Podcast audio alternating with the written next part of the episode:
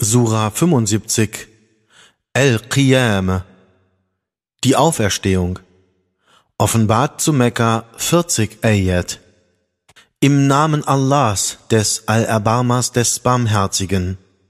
Nein, ich schwöre beim Tage der Auferstehung und abermals nein, ich schwöre bei jeder reumütigen Seele.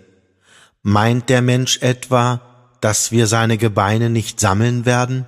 Aber ja, wir sind wohl imstande, seine Finger gleichmäßig zu formen. Doch der Mensch wünscht sich Sündhaftigkeit vorauszuschicken. Er fragt, wann wird der Tag der Auferstehung sein? Dann, wenn das Auge geblendet ist und der Mond sich verfinstert und die Sonne und der Mond miteinander vereinigt werden. An jenem Tage wird der Mensch sagen, wohin könnte ich nun fliehen? Nein, es gibt keine Zuflucht. Nur bei deinem Herrn wird an jenem Tage die Endstation sein.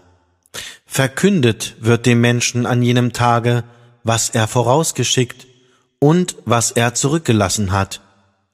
Nein, der Mensch ist Zeuge gegen sich selber. Auch wenn er seine Entschuldigungen vorbringt, bewege deine Zunge nicht mit ihm, dem Koran, um dich damit zu übereilen. Uns obliegen seine Sammlung und seine Verlesung. Darum folge seiner Verlesung, wenn wir ihn verlesen lassen. Dann obliegt uns seine Bedeutung darzulegen. Nein, ihr aber liebt das Weltliche und vernachlässigt das Jenseits. An jenem Tage wird es strahlende Gesichter geben, die zu ihrem Herrn schauen. Und manche Gesichter werden an jenem Tage gramvoll sein, denn sie ahnen, dass ihnen bald darauf ein schreckliches Unglück widerfahren soll. Ja, wenn die Seele eines Sterbenden bis zum Schlüsselbein emporsteigt und gesprochen wird, wer kann die Zauberformel sprechen, um sie zu retten?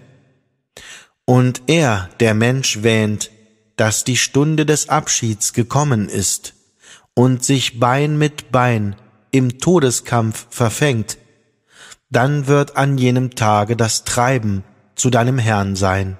Denn er spendete nicht und betete nicht, sondern er leugnete und wandte sich von ihm ab. Dann ging er mit stolzem Gang zu den Seinen. Wehe dir denn, wehe, und abermals wehe dir, und nochmals wehe. Meint der Mensch etwa, er würde sich selber überlassen sein?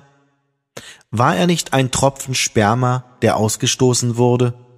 Dann wurde er ein Blutklumpen. Dann bildete und vollkommnete er ihn. Alsdann erschuf er aus ihm ein Paar, den Mann und die Frau.